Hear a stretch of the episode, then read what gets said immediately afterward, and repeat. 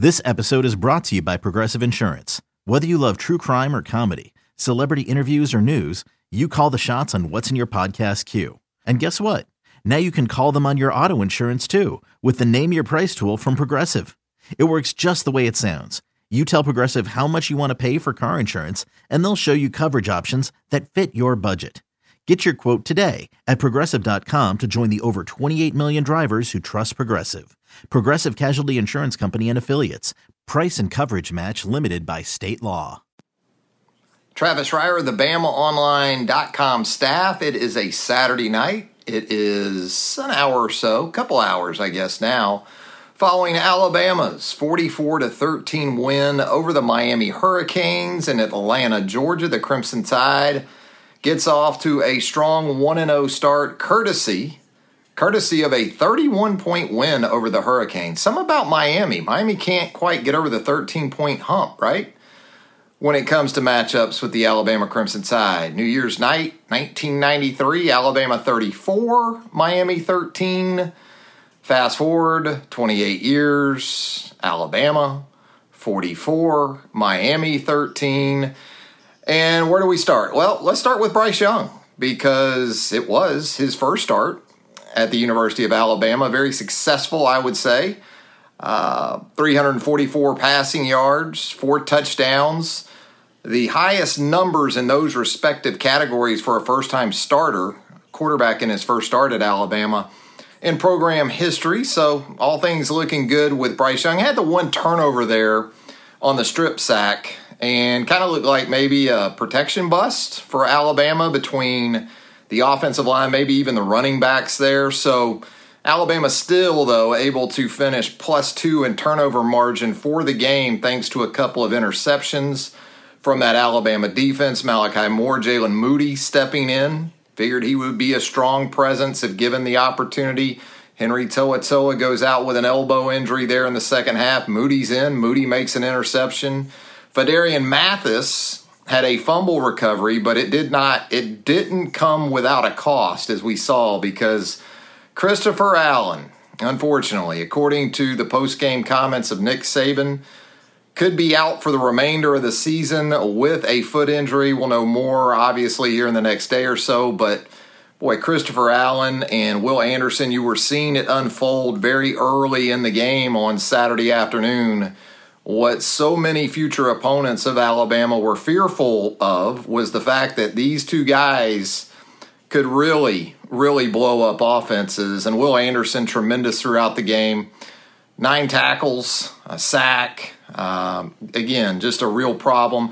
Big part of the goal line stuff there on D'Eriq King in the third quarter. Henry To'o To'o getting an assist on that as well. But that all started with Will Anderson blowing up the edge and getting in on the stop of D'Eriq King there to keep the Hurricanes out of the end zone. So offensively, you really like what you saw from Bryce Young. The running back position, it was sort of the committee approach that we anticipated. Brian Robinson getting the start, but you saw Jace McClellan, you saw Roydell Williams, and you also saw Trey Sanders run 20 yards and into the end zone for Alabama's lone rushing touchdown in the game. Really great to see Trey Sanders persevere as much as anything. Given the injuries the last couple of years, you've heard Nick Saban talk about that a pretty good bit in recent days.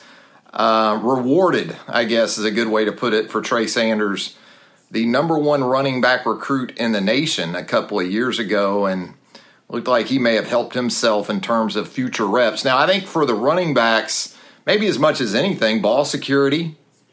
Give Roydell Williams credit, even though he still got chewed by Nick Saban on the sideline before this was reviewed and overturned.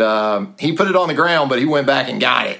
You know, that's important. And so I'm not quite a point yet with Roydell Williams where you're worried about fumbling, but he did fumble against Arkansas in mop-up time last December. Lost a fumble down inside the 10 of the Razorbacks.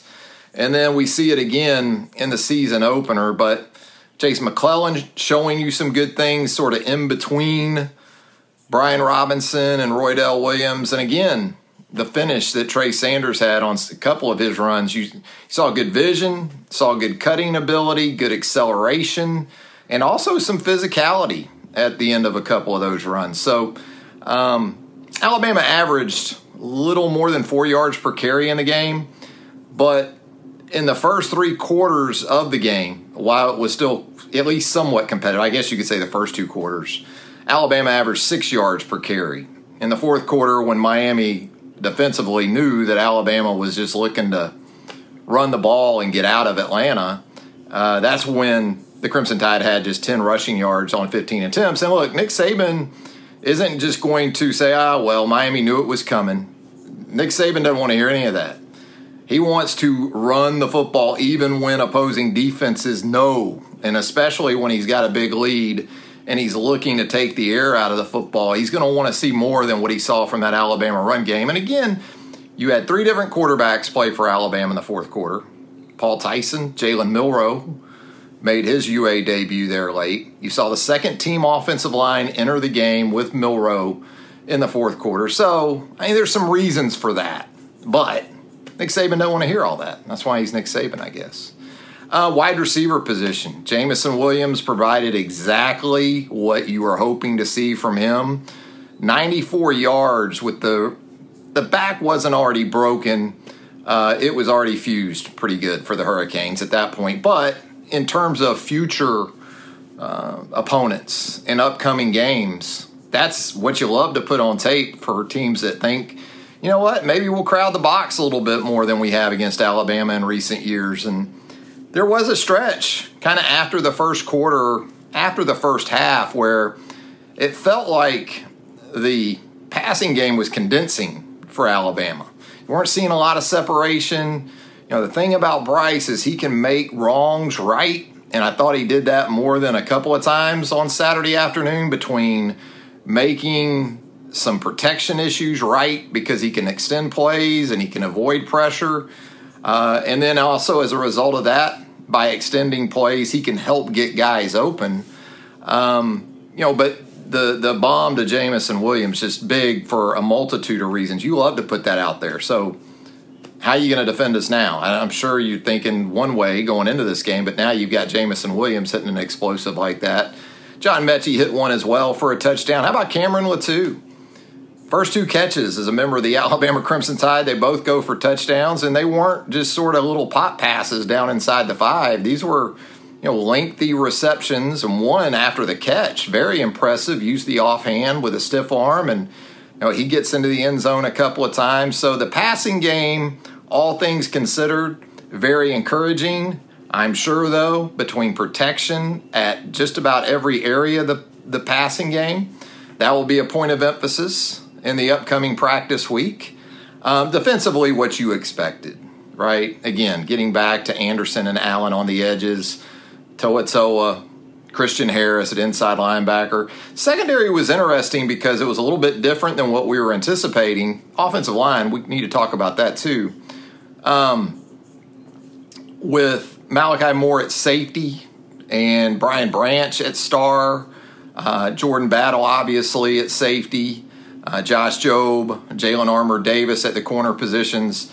Thought they were pretty solid throughout. Daniel Wright got hit with a PI that I didn't think was PI. Thought it was pretty good coverage. He got hit with a hold down inside the 10 that, maybe it was, but I thought he did a pretty good job of trying to conceal it. And that was a play that obviously Miami had seen on tape from the Ole Miss game last year. If you remember in the first quarter of the trip to Oxford, very similar look Alabama got from Ole Miss, and Kenny Yeboah ended up scoring a touchdown on it down there inside the 10. But, you know, a lot of different faces in the secondary. Malachi Moore once again with a takeaway. You like the takeaways. First half, I think Miami was 1 of 6 on third down, so that was a positive. Third quarter, Miami found some rhythm, converted 5 of 7 on thirds. But for the game, Alabama offensively 10 of 16, 3 more field goals from Will Reichard. Is he ever going to miss again? So he just decided he's never going to miss again, Will Reichard. After a perfect 2020, he gets off to a 3-for-3 start. And this one, including a bomb from 51 yards, it had a pretty little draw on it, something I would like to try to do on the golf course that sadly I don't do, is a pretty little draw. It's more of a flip hook that doesn't get off the ground all that much. But James Burnett, you were wondering how much you might see him in the game. Alabama very successful on third down, so we only saw James Burnett twice. Reichard with the 3 field goals. I wouldn't say is that his 2 punts were encouraging looking ahead, but it's a start. You know, he didn't get them blocked. They weren't outright shanks. They can get better. There's no doubt about that. Reichard's kickoffs were really good. Jack Martin had some opportunities on kickoffs as well. He had one of them go out of bounds, so I'm sure that didn't sit well with Nick Saban and Drew Svoboda and the staff there. But, you know, about what you would expect. Slade Bolden back deep on punt returns, did a nice job of securing the football, had a couple of returns where you thought he was maybe a step away, didn't quite materialize for him. So all in all, though, you know, a very positive start. And so now you try not to look too far ahead with the Florida Gators a couple Saturdays away, but we all know that's going to be the next big test. It's going to be a true road matchup, and we're certainly going to preview that one for you extensively in the days and weeks to come. If you got anything for me, let's hear it. Heath is watching, I see here. Yeah, Agiye Hall got in there.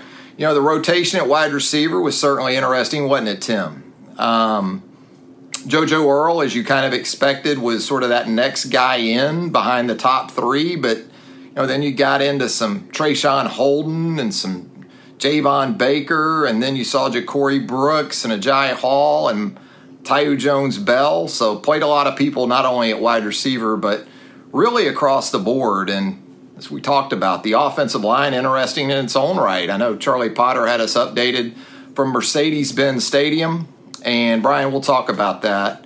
You know, the pregame warm-ups, when you see Darian Dalcourt snapping to Bryce Young and Chris Owens is sort of down the pecking order at center, maybe as much as an indication of anything that Chris was going to start at right tackle at that point, because he wouldn't be the 3rd team center or the 4th team center. So that kind of set your flag up that Chris Owens might very well be making a start, and he's played right tackle in the past, so shouldn't be made a start at right tackle last season. You know, I thought the offensive line, and again, understanding, as we've heard from Nick Saban, it's been a real struggle, or it was in the preseason, to get the top 5, the first 5 out there together for an extended stretch. There were moments where you thought, you know, they're going to be really good, and I still think they're going to be really good. I'm not convinced they're totally done either in terms of what they're going to look like, maybe even in a month, compared to what they looked like as far as the players in certain spots on Saturday afternoon. So work in progress, the best way I would describe the offensive line. A couple of the snaps from Dalcourt were a little shaky. Again, another one of those areas where Bryce Young, really athletic, and he can make some wrongs right with that athleticism. Thought he did a pretty good job on a couple of those from Dalcourt to, you know, not only corral them, but not really miss much of a beat in terms of running the play. But Dalcourt showed you when you can get him out in front of some things like runs and the quick game, throwing it, he can do some really good things. The touchdown run by Trey Sanders was beautifully blocked. Dalcourt got a pancake.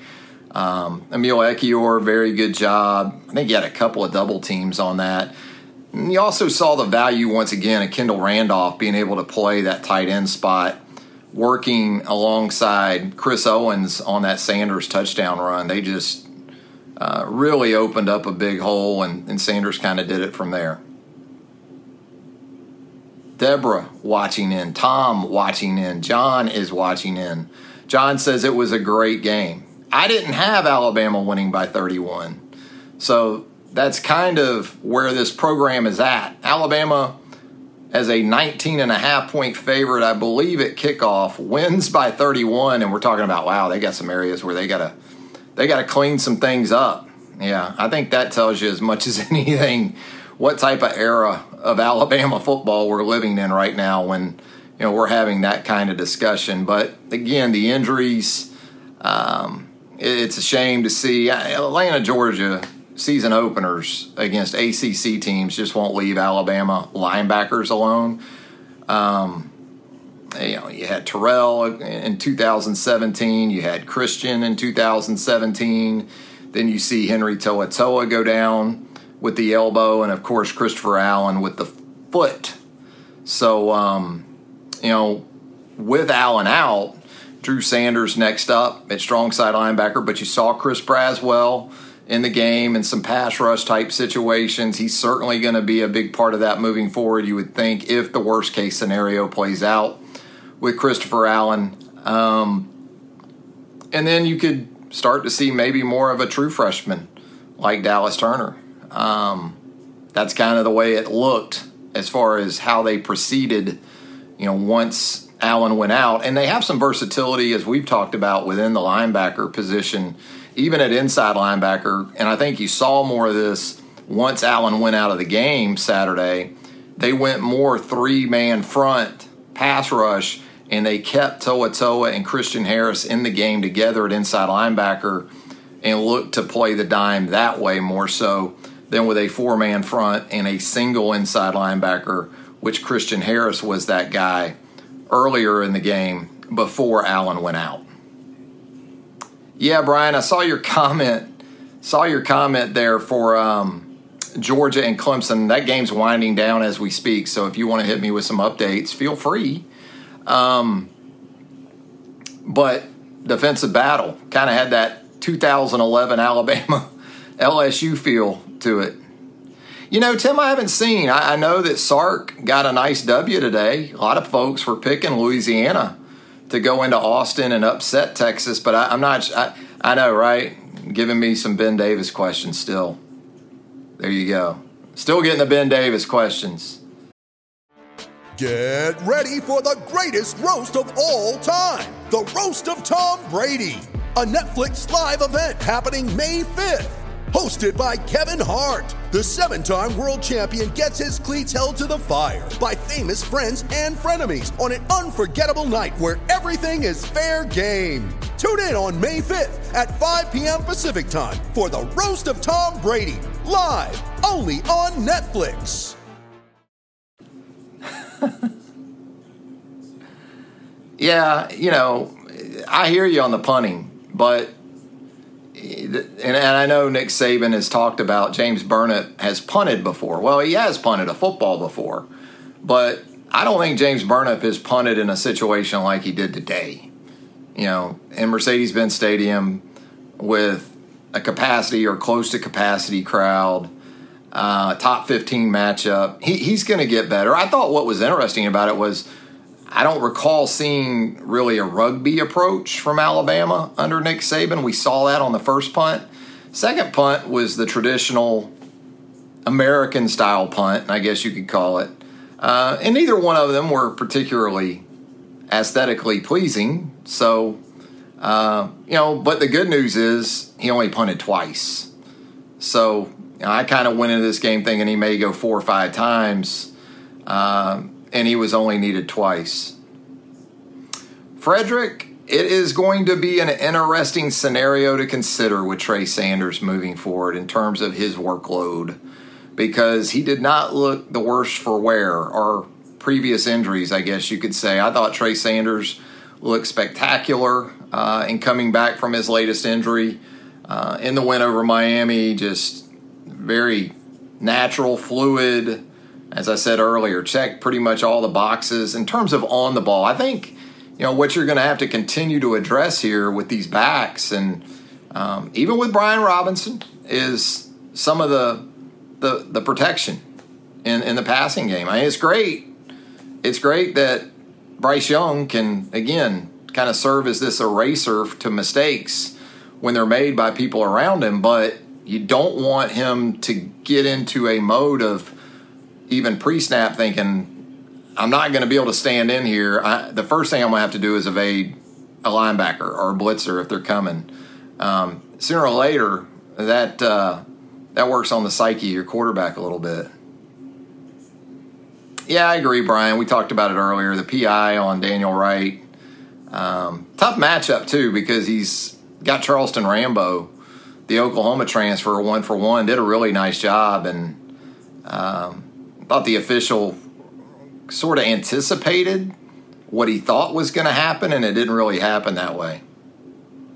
Yeah, and it seems like you're right, Michael. I see more and more in college football, especially, more, you know, pushing and separation that way from receivers, offensive PI that doesn't get called.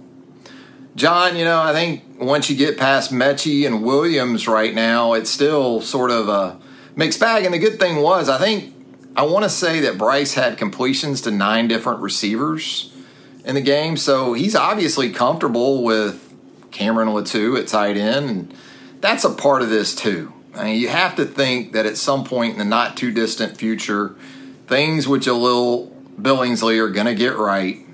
And that's going to become more of your number 3 guy or even 2 guy in some instances. And, yeah, I think JoJo Earle has that potential as well. We saw him pretty early on Saturday, check in there in the slot. You know, Slade had a pretty solid game, 3 catches. You know, Javon Baker got to catch a few balls. Treshawn Holden had a pretty rough drop there, I want to say, in the – I guess it may have been the fourth quarter. Yeah. So, you know, those are some things that you got to clean up. But, you know, these are still some guys that haven't played a ton of football. And, again, some of the guys from last year didn't benefit from spring practice or really a true offseason leading up to the 2020 season. So, in some ways, they're in the same boat as even some of these true freshmen. And, you know, Ja'Corey Brooks and Agiye Hall are eventually going to be real factors in this thing as well. So, it's kind of a logjam there, but I think it starts with Billingsley getting back to where he needs to be. Tripp's checking in from Venice Beach, Florida. Yes, very nice, Tripp. I got a score update. Gosh, LSU down 21-10. What's up with my guy Max Johnson? I've been driving that Max Johnson train all off season.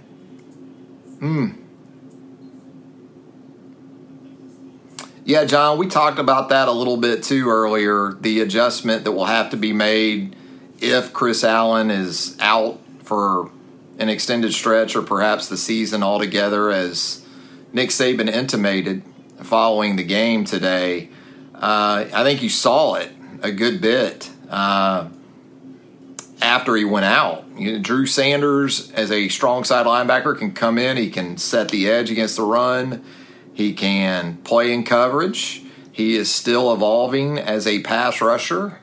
But then Chris Braswell can come in some situations, certainly give you some pass rush. He's sort of the 180 of Drew Sanders right now, still getting there physically in terms of being a legit run defender, playing in coverage. So I guess what I'm saying is it may take at least 2 players to sort of cover for what you were getting from Chris Allen. If there's a silver lining in all of this, is that the guy on the other side, and you knock on wood 175 times, is healthy and looked like the best player in all of collegiate football. Not the best defensive player, maybe the best overall player in college football in Will Anderson.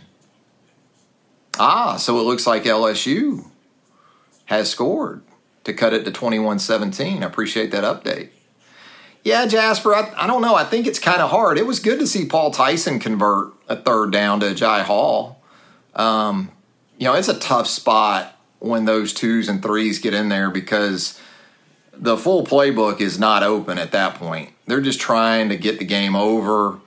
Everybody in the stadium knows what's coming. So if you do get an opportunity to throw the football, it's going to be on like 3rd and 8. So, you know, that was the situation for Paul Tyson and Jalen Milroe. Jalen, it looked like it was a 3rd and short, and maybe he kept, or a 4th and short, and maybe he kept on his own read when he was in there tonight or this afternoon.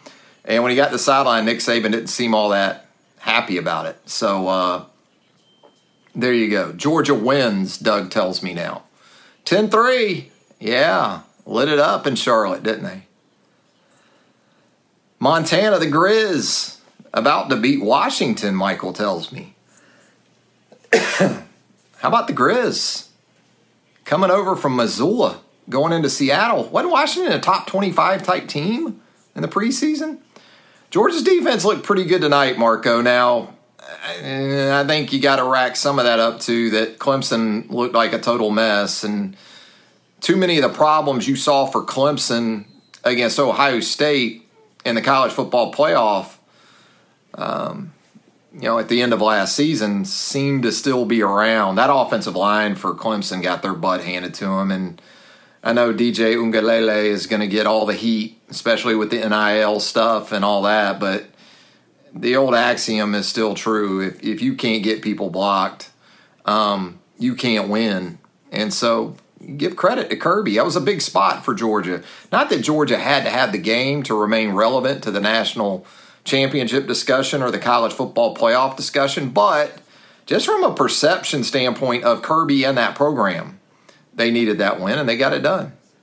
Yeah, John, Oklahoma was interesting today. We had been told, right, all offseason we had been told this Oklahoma defense is not that Oklahoma defense. And then Tulane comes out after being displaced and spending the week in Birmingham following the destructive path of Hurricane Ida, goes right down the field and scores to take a 7-0 lead and led that game for a good bit of the game. Oklahoma just doesn't do it for me, and it's not just the defense. I think Spencer Rattler and Matt Corral in a lot of ways are the same guy, and in a lot of ways that's a good thing because these are guys that can throw for 4,000 yards in a season. But in terms of that one or two performances per year that can really put you in a situation of not being able to maximize the overall potential of a team, I think they both are capable of that as well. What else you got for me, gang, before we get out of here on a Saturday night following Alabama's 44-13 win over the Miami Hurricanes? Tom and Steve, what do we got? Yeah, they did. Tulane did practice at the indoor facility in Tuscaloosa. That's right. Yeah, I don't know if I put JT Dane. I don't know. They're all, I call them quarter bros. They're all bros. Corral, Spencer Rattler. Yeah, I see some bro in JT Daniels. Jim, you want me to rank the SEC teams right now? Gosh. I'm going Alabama first. I'll go Georgia 2. Then it gets tricky for me because I've been all over LSU this offseason. I got to eat some crow. It's looking more and more like as this night moves along. Alabama 1, Georgia 2, Texas A&M 3. Where are we going? We going Florida 4? Florida didn't exactly blow your hair back tonight. Yeah, A&M didn't look great either with Haynes King making his first start. I was impressed with Texas too, Byron. Those would probably be my top 4 right now. And Ole Miss, let's see what they look like on Monday night. If Ole Miss thumps a Lane Kiffinless Ole Miss thumps Louisville in Atlanta on Monday night, suddenly a lot of us may have Ole Miss as a top 3 type team in the SEC. Top 3, top 4 for sure. Mississippi State was down 20 to La Tech today. Kentucky did look good. Yeah. I liked what I saw from Kentucky today. It was ULM, but we said that about ULM in 2007 too, right? How about ULM, man? They love this, don't they? Alabama just keeps hammering these non-conference opponents in the regular season, and they just stand there with their chests out. Yeah, Ron, it looked like just cramps for Brian Branch. And then, you heard from Nick Saban post-game. I think Shane Lee was in street clothes, so you had some other things going on. He mentioned Damian George not being available tonight, which made sense once you started to see the twos on offense late in the game. DeMarco Ellums, you saw a little bit of. He got flagged for the crackback block on the interception.